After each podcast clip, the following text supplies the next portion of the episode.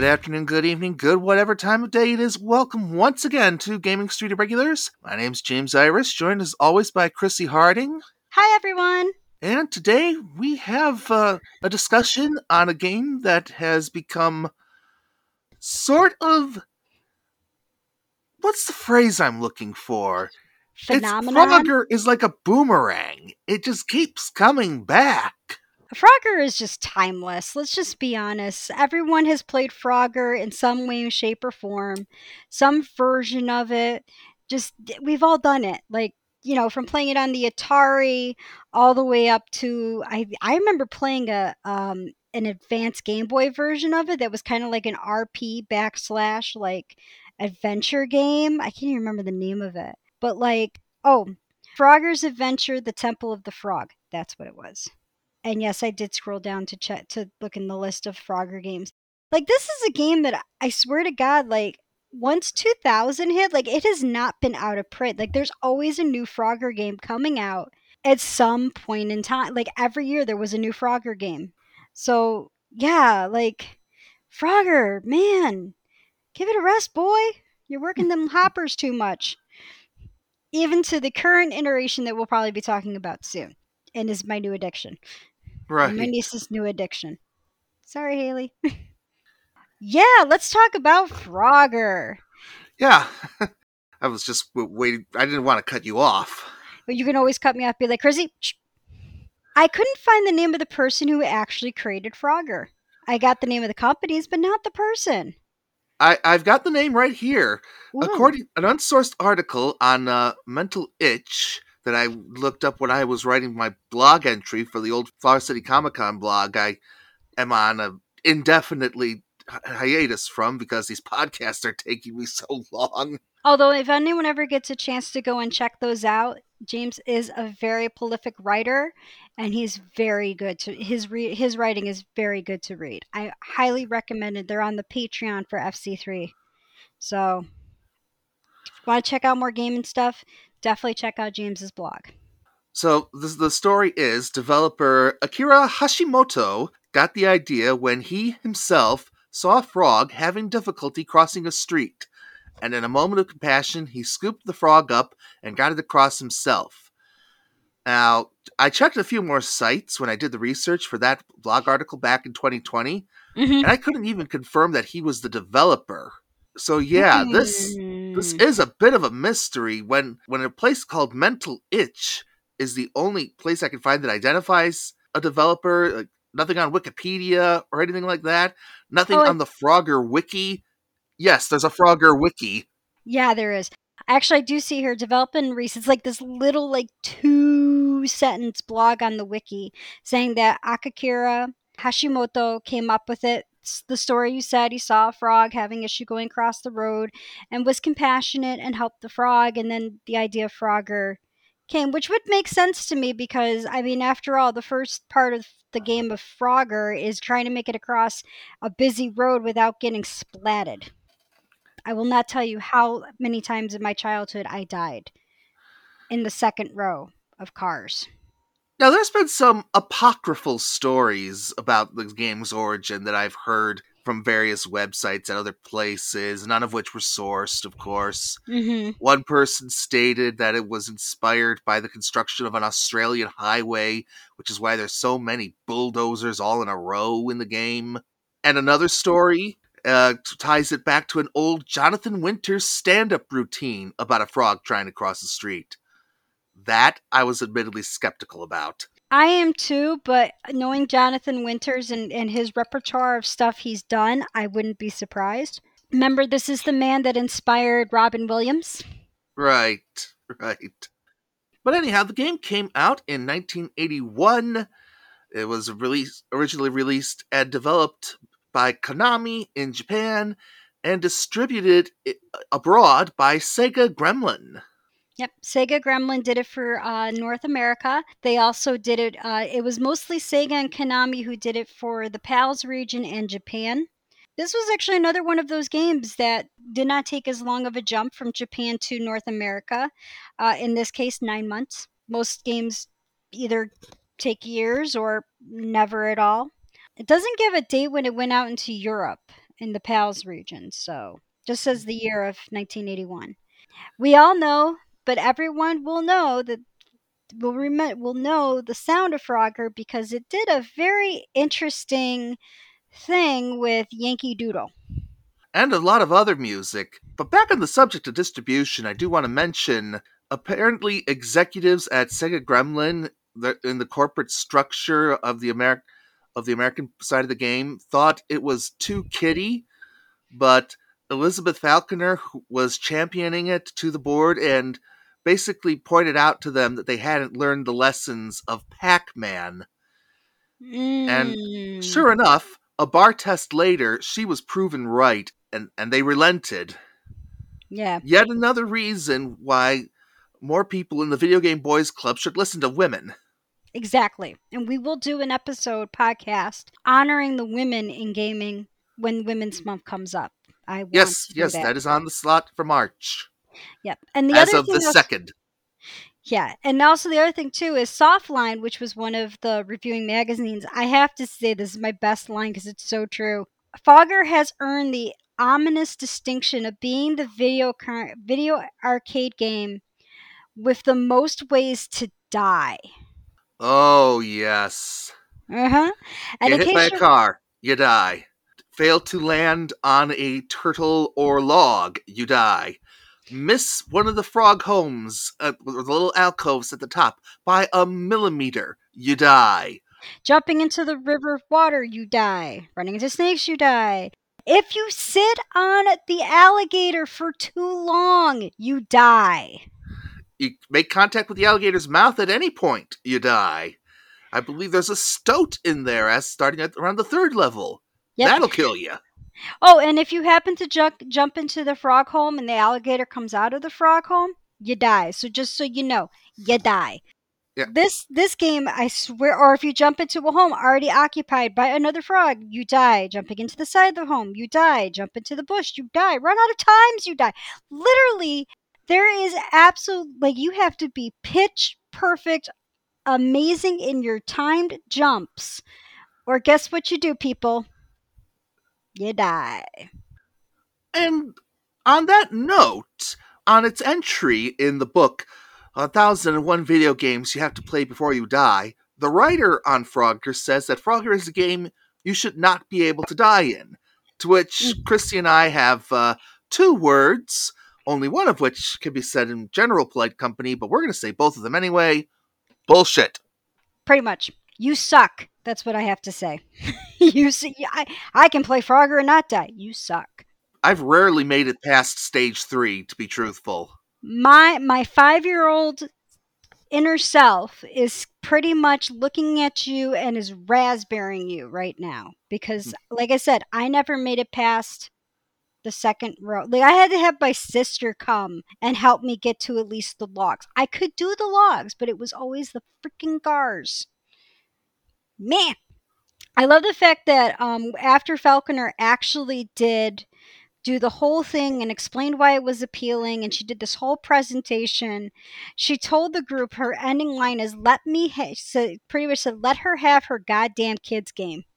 After she did this huge presentation and she convinced him, she's like, "Just let me have the goddamn game," because they, they said they were rejecting him because it was a woman and kids games. Again, they did not learn the lessons of Pac Man, let alone Centipede. Yeah, the people who were in that meeting for Frogger were the same people who turned down Pac Man and she called them out on it. Ooh. She replied by so one of the executives, uh, Jack Cameron Gordon, tossed the booklet back, saying Fro- Frogger had already been rejected because it was a woman and kids game.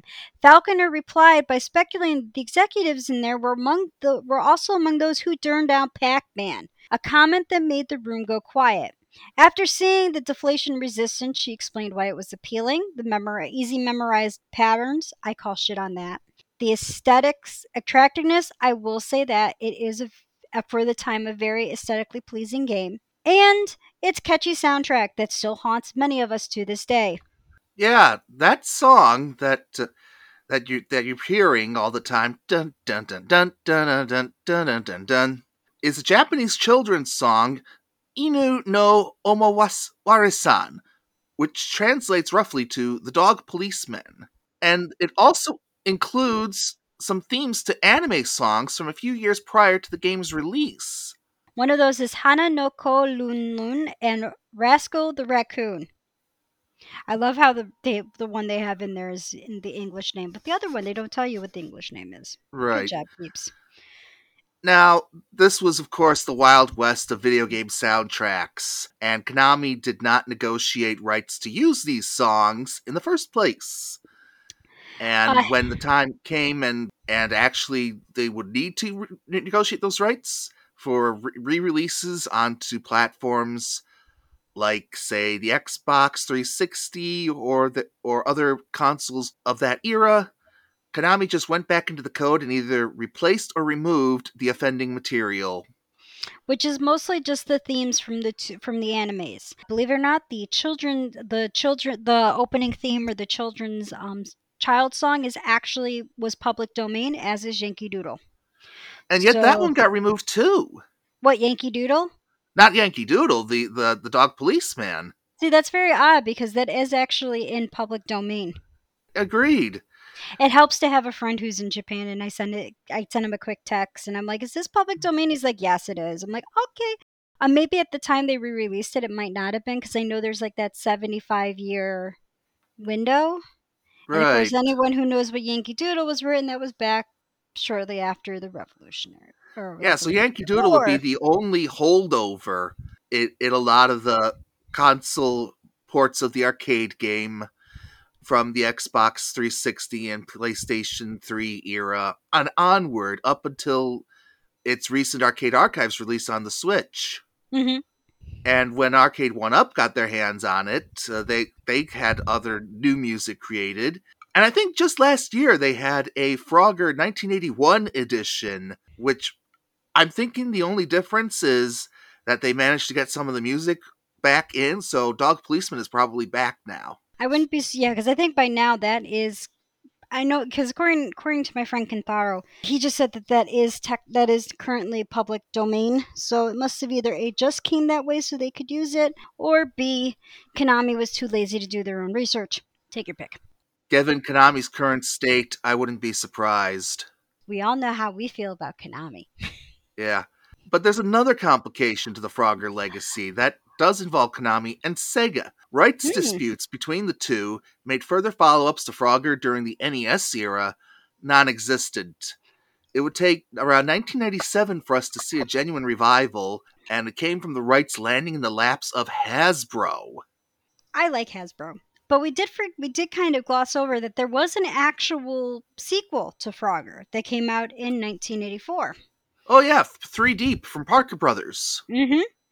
So once Hasbro Interactive uh, got the rights to Frogger, I don't know if they still own the rights. I think they No, no, the rights are back in Konami's hands. Okay, well that makes sense because Sega currently just went wah wah. But when Hasbro took it over, they actually did a very expanded remake, and that came off on Windows and PlayStation, which just was being released about that time. That PlayStation, not Windows. We all know Windows has been around forever. Right. Windows 3.1.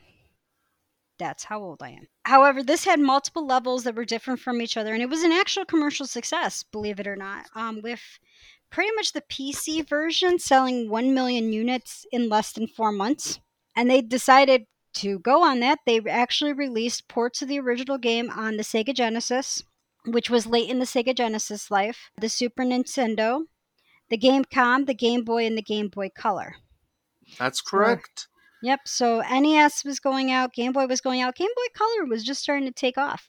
And it was this relaunch of Frogger that inspired the revival of all kinds of dormant old school golden age arcade IP ranging from Space Invaders to Asteroids to Centipede to Missile Command and Dig Dug and all kinds of other things in that in that PlayStation 1 slash Sega Saturn era. They were all over the place. Yeah, just so you guys know, retro gaming is not a new thing. It's been around since the ni- late 1998, which would it really be considered retrograding, James, considering we were 18 at the time? Yeah. Honestly, I really didn't get reinduced into Frogger again until my nephew got a Game Boy Advance. And he proceeded to play it once and then was like, I'm done. And I'm a gamer and I was like, awesome, I'll play this. And that's when we that's when I played Frogger's Adventures: The Temple of the Frog, which was interesting. It, it was unlike the Frogger game I was used to, in which I'm like, okay, so where is I'm like, where where where wait, there's no cars to run me over? What is this? I actually did better in that game than I ever did in actual Frogger. oh, I was bad. I was really bad. Sounds about right, actually. I did much better. It was actually almost like a role playing game. So maybe that's why. But obviously, like we said, Frogger's been around for a bit um, and Yep, spawned many, many releases and clones. And including most notably Hipster Whale's popular indie game release on mobile platforms and that you can still find in Dave and Buster arcades across our nation, Crossy Road. Mm. Yeah, and uh, actually, to give it kind of a rival, uh, back in 1983, they did come out with a game called Frostbite. Okay. Uh, there was also Preppy, which changed the frog into a Preppy. And if you don't know what a Preppy is, go go to Urban Dictionary. Uh, who is retrieving golf balls at a country club while trying not to get hit by golf carts. Okay. So Frogger also did have a cartoon as part of the Saturday Saturday Supercade Yep, that's lineup. on the list for uh, the Pemmy and James show when that comes back. Uh, and in it, Frogger was an actual investigative reporter. Yeah, it was yet another Ruby Spears retreading their Scooby Doo formula. It also showed up. Also, Frogger did show up in the Frogger episode of Seinfeld. Yeah, there, there's a famous, famous moment where uh, George Costanza, after finally beating his old childhood high score, which was still on the machine of this pizzeria's, the pizzeria was going to close, and to preserve his high score, Jason has to buy the machine and throw caution to the wind, winding up playing the game for real on the streets of New York City. which is such a great twist. Uh, Frogger's also been in Wreck It Ralph, Pixels, and Ralph Breaks the Internet. Yep, uh, in Pixels, you actually see Frogger get revenge on all those cars that ran him over, because the first thing he do is he smashes a real car. Good for Frogger. Uh, in 2006, a group in Austin, Texas actually took a Roomba, dressed it up as Frogger, and played a real life version of the game. And when I was in college, uh, when I would have to cross an insanely busy street with absolutely no crosswalks anywhere on the street, my friend Linwood, who has been on the show a couple times, and I, we'd call it, we'd have to play Frogger. Oh, yeah. That was what we used to call it too. Also, in the realm of science, Frogger is the name given to the transposon, or known as the jumping gene, in the family of the fruit fly, the Drosophila.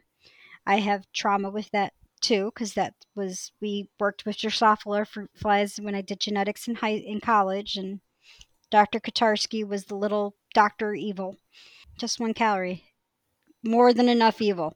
In 2008, the city of Melbourne created a spin off called Grogger as part of a public service announcement to encourage people to take safe transportation home after a night of drinking. And that leads us to oh, what? Hang on. So we have to talk about competitions a little bit.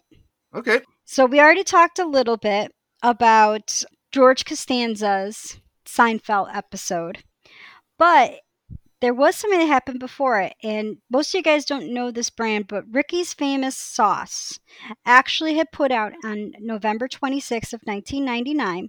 They offered $10,000 to the first person who scored 100 points. Um, not 100. You mean 100 100,000 points? No, 1 million points. I was 1 million, okay. 1 million points on Frogger, or just $1,000 to whoever sets the new world record before Y2K. On March 25th of 2005, a man by the name of Robert um, offered $1,000 for, to anyone who could beat the fictional world record set by George Costanza if they did it by the end of the year. In December 1st of 2006, John Cunningham offered $250 for exceeding the same fictional world record um, if someone did it by February 28th of 2007. No one has ever collected these this money. and any scores and any scores that did were well past when the bounty was set. Ironically, Frogger didn't even have a high score board in, uh, built into it. Nope, but there is current the current uh, person to currently hold the high record is Pat Laffaye of Westport, Connecticut. He scored one million twenty nine thousand nine hundred ninety nine points. And that was in 2017. He's the first person to break it on an original arcade machine. Okay. So let's get into what actually spurred our interest in talking about Frogger this week, which was the kind of unlikely but also all too explicable revival of the property as a stunt variety game show. Yes.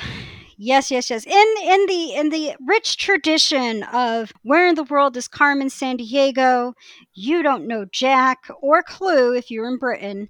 Frogger became a game show in the likes of Wipeout and American Ninja Warrior. And it is addicting because and I'm going to say this, you you could be the best athlete in the world and you can still lose to a mother of 3. Yes. That was my favorite episode. Yes, this show is uh, available on Peacock right now, which is of course NBC Universal's streaming service. It's for free. You can sign up for Peacock and you can watch the show for free. You don't have to pay for Peacock.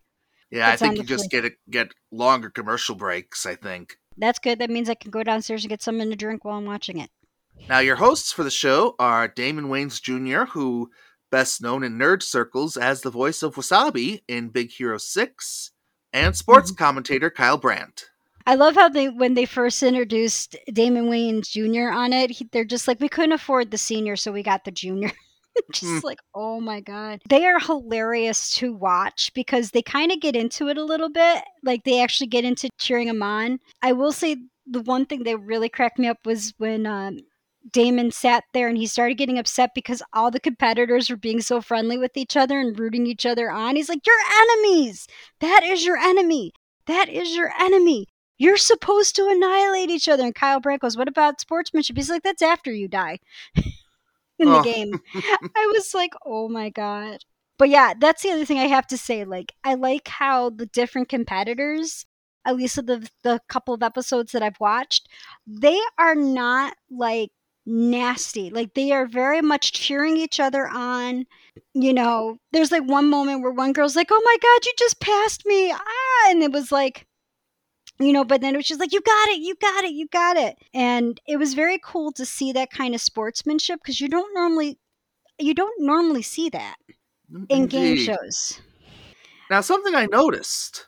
Uh, you, you you saw those that row of arcade machines in the background of a lot of the sequences, right? Yes, I thought that was awesome.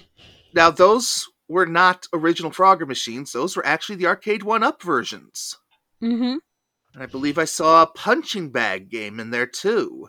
Every I've noticed that every episode it's a different set of arcade games.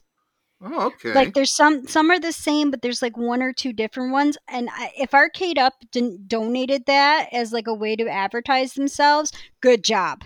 yeah. because the geeks in the crew right here and some mm-hmm. others are, are sitting there we're like ooh what game is that back there i do like i have to say i like how they did the the the frog temple which is in the normal regulation episodes is the final i like how they did it where you have to try to save the five little froglings hmm in a five minute time period and that type of stuff Yeah, we'll talk more about him in just a moment. Uh, we I do want to talk about some of the regular rounds first because they Okay. rotate in and out for each game. this is true But uh, the two that would be most recognizable to fans of the arcade game would be Ribbit River, which is basically deriving a lot of its theme from the second half of the stage in the traditional game, Mhm. and Frog City, which has uses a lot of the tropes of the of the first half of the stage. So a lot of a lot of traffic, a lot of cars. there's an out of bounds. That was the one that got me. They're like, there's an out of bound line. I'm like, there's an out. Oh, there is an out of like you actually see the and someone did go out of bounds. Yeah, She was trying not to, but she did, and it was like, oh no. yeah. It was poor Elena. Yeah, I, liked her. I like her. Her and um Elena. Was that the the the, the mother? That- that's the one who got out of bounds, Elena. Elena. So we then what Nicole was was the, the the eventual winner of that round. Yeah, that was because the mother of three. It was the mother of three. Yeah, poor Elena. She's like, I'm a dancer. I can do this. And I'm like, oh, only if you have a good running leap, kiddo. Only if you good running leap. But yeah, those are the two that I recognize. I was still trying to figure out what game Frogs in Space came from. I'm not sure, but I, I think it's an original. I would not be surprised if it were an original creation.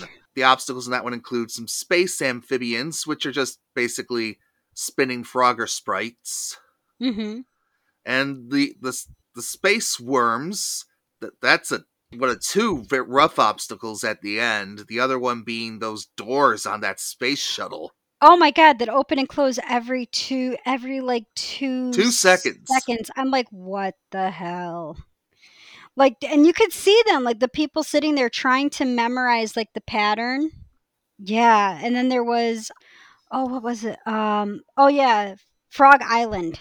Frog Skull Island, to be precise. Frog Skull Island, yep. featuring the Jolly Frogger.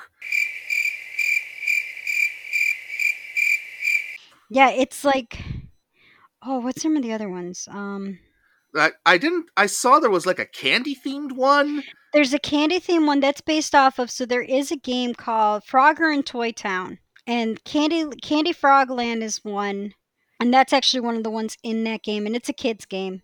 Because Frogger in Toy Town is such a newer game, and it does have like downloadable content, they've actually been uploading the stages that they create on the game show into Frogger in Toy Town Okay. they're kind of tying everything into it, which is really kind of cool. I love the fact that they have all the guests that come on explain when they if they played Frogger and when they first played Frogger. As a matter of fact, uh, in the second episode, one of the contestants, Ryan, is ranked 10th in the world for the game. Yep. That was so cool. But yeah, every episode does end with the boss Toad's temple, which I, I get serious Legends of the Hidden Temple vibes out of out of this section. Well, I think anything that has a temple in it and has you running through trying to collect items is always going to be uh, Legend of the Hidden Temple, which that game show needs to come back. I think contestants on this show were thankful that there wasn't anything akin to the Shrine of the Silver Monkey. yeah, I can't. I would be the same way. I'd be like, I'd see that, be like, I'm out. Goodbye. I will say this though: when I first saw the little froglings, I honestly thought they were baby Yodas. And now Tanya's gonna hear this and she's gonna go right to watch the show. I'm pretty sure. I'm pretty sure mentioning Baby Yoda in any way, shape, or form will get Tanya and Anne squealing. Yeah, I, I I think somehow they heard us even though they're not in either room here.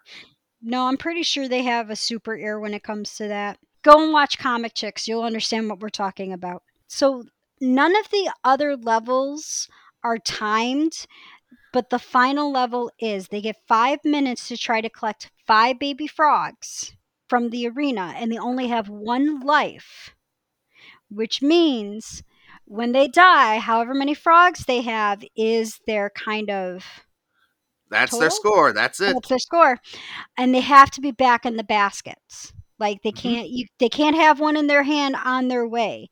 Like they have to be in the baskets on the center island. Yep, akin Um, to the original game. Yep, akin to the original game. It's very interesting because you'll watch some of these guys actually sit there and try to um, hail Mary the frog into the baskets. And I think in the first one, there was the one contestant who was the YouTuber. She's like, "You have to get your baby. Don't forget," like, like yelling it at the guy who was who was trying who was going up the the waterfall of the temple. And there's one right there you could reach, and he just kept going, and she's yelling at him about, "You left your baby." It was like, oh my god, no! Like, I was sitting there, and I'm like, the sad thing is, I know that if I was competing, that would be me. I would be yelling at him, "Don't forget your baby! You're a horrible dad." So yeah, so I had Haley watch this because Haley's favorite show was was Wipeout when that was on, and it's kind of Ninja Warriors. But I I text her, I'm like, "You need to check this out. It's on Peacock. I know your parents have it." So and she's like, yeah, they do. So she watched it. She goes, I want to be on this show now. And I love my niece. Yeah, this is a continuation of that water-based obstacle course genre, which includes Wipeout and includes shows like The Floor Is Lava. And and the thing, and I was just like, you wouldn't make it too far. She's just like, I don't care. I would totally have. I would be like, once like the, she was, I'm like, I'd be like, can I just run the course? Like, I just want to run the course. I don't care about dying. I just want to run the course once. Just let me run the course. I was like, oh my god, yeah, I can totally see you doing doing that too. But I looked at him like, man, I kind of want to be on this show. And then part of me is like, man, I don't, I, I, I don't have the athleticism to pull off half of this. And I want to give a quick shout out to the commentators for correctly noting the upper corner uh, alcove slash frog home in the original arcade game being the toughest one to get. Yes. Oh my God. Yes. They are completely right on that. I was like, oh my God, we have gamers. We have gamers as commentators. And as another little side note, on that uh, Frogs in Space stage, if, did you notice the little frog peering out the porthole on the rocket ship looks a little bit like the Parker Brothers box art for the original console ports. Really? I have to go back and look at that now. Yeah, that... it's not a one to one match, but they, it's pretty they, close. They're, they're, pretty close, yeah. Yeah. Now I have to say because I I really was wondering this. There's there were two things that I watched contestants do, and I and on the frog in space one, I have a feeling it's because it's probably out of bounds, but it isn't marked as out of bounds. As everyone tries to go around the front of the spaceship, but there's no doors on the back of the spaceship. Hmm. And it's not marked out of bounds like it is over in Frog City. Because of how it is, it's kind of more on because it's pushed out enough onto the playing field. And I'm sitting there and I'm like, you you could go the other way, dude it's not marked out of bounds. like it's not it's not part of the mark for out of bounds. But everyone goes the front way because I guess it's like, oh, well, that's where the challenge is. I guess I have to go that way. Okay. And then uh, in Frog City, you know where the the three cars that go every two seconds, and you have to literally just like yeet across the front of them, right? Or you get pushed off. I was looking at, I'm like, I'd climb on top. and just crawl across top of the cars. Like I'm like, am I being timed? No, I'm crawl. I'm gonna climb. Just unless they're gonna yeet me the other direction, like actually suddenly like pop a wheelie and send me flying, I'll crawl across the top of those things. I was looking at watching. I'm like, I would have done that because I'm watching um, Nicole try to go in front of them. Like it's t- to do that and grab the pizza, you can't do it. It's too hard for as quick as they are. And there are some of the obstacles on there that I watch and I'm like, that's not cool. Mm. Like some of the timings of them, I'm like, you know, you need to have more of a space in between there to have a fighting chance.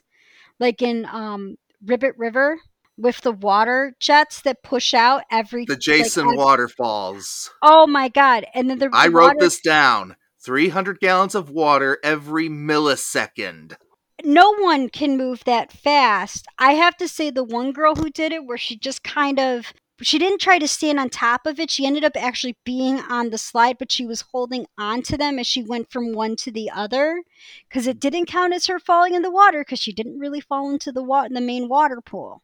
Right. And I'm like, that's the smart way to do it, where you're using the the thing as kind of to brace yourself but they need a more of a delay in between those to give that more of a fighting chance because that to me that's that's op as hell. Like that no. was a very difficult obstacle and, and that's the first thing you see in the first episode are keith and caitlin struggling uh, on jason waterfalls.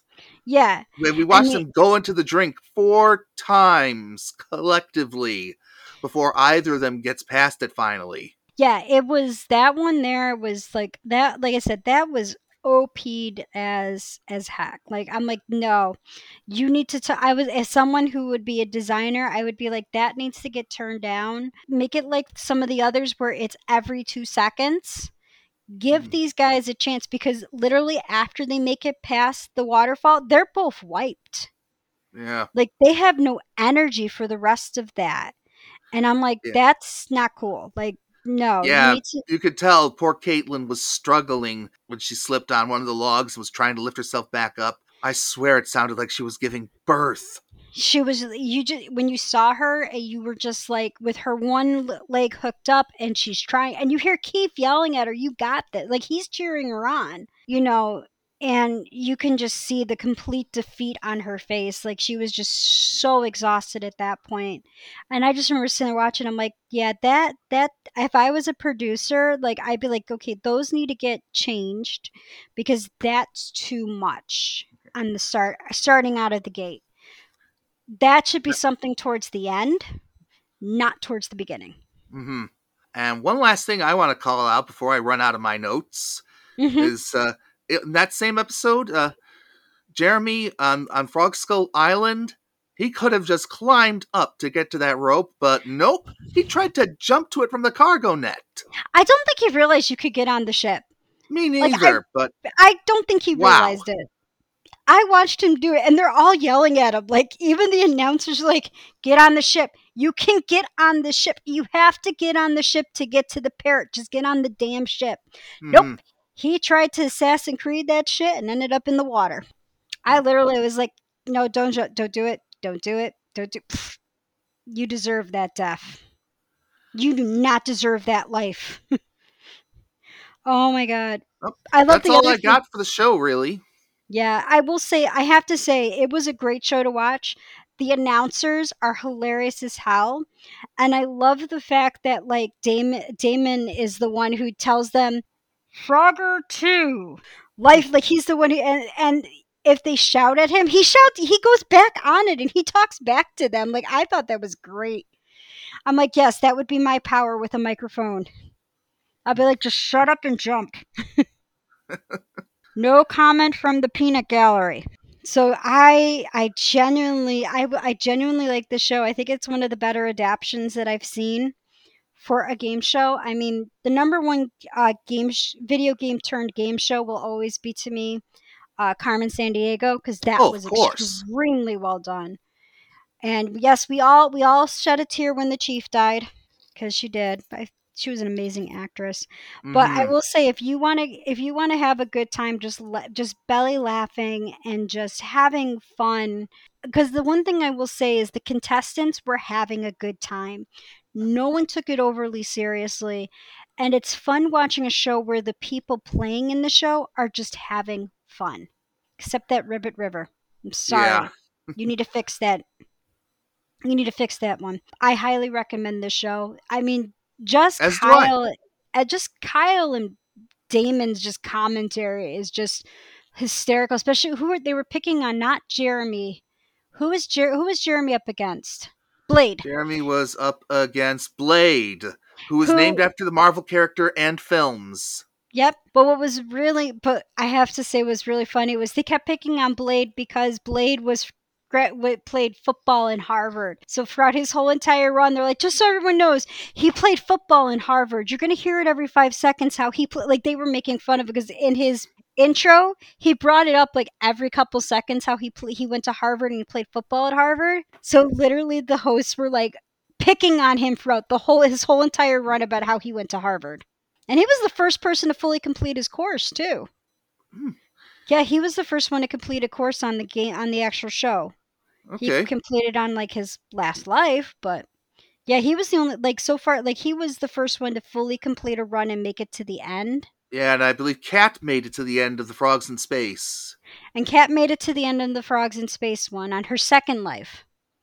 Because she had died the first time, but she got pretty far, and then because she got she got booted off by by um, Frognik, which is what they called the the satellite. She got right off. And on that note, we're going to take a short break, and when we return, we will have this day in gaming history. Stay tuned.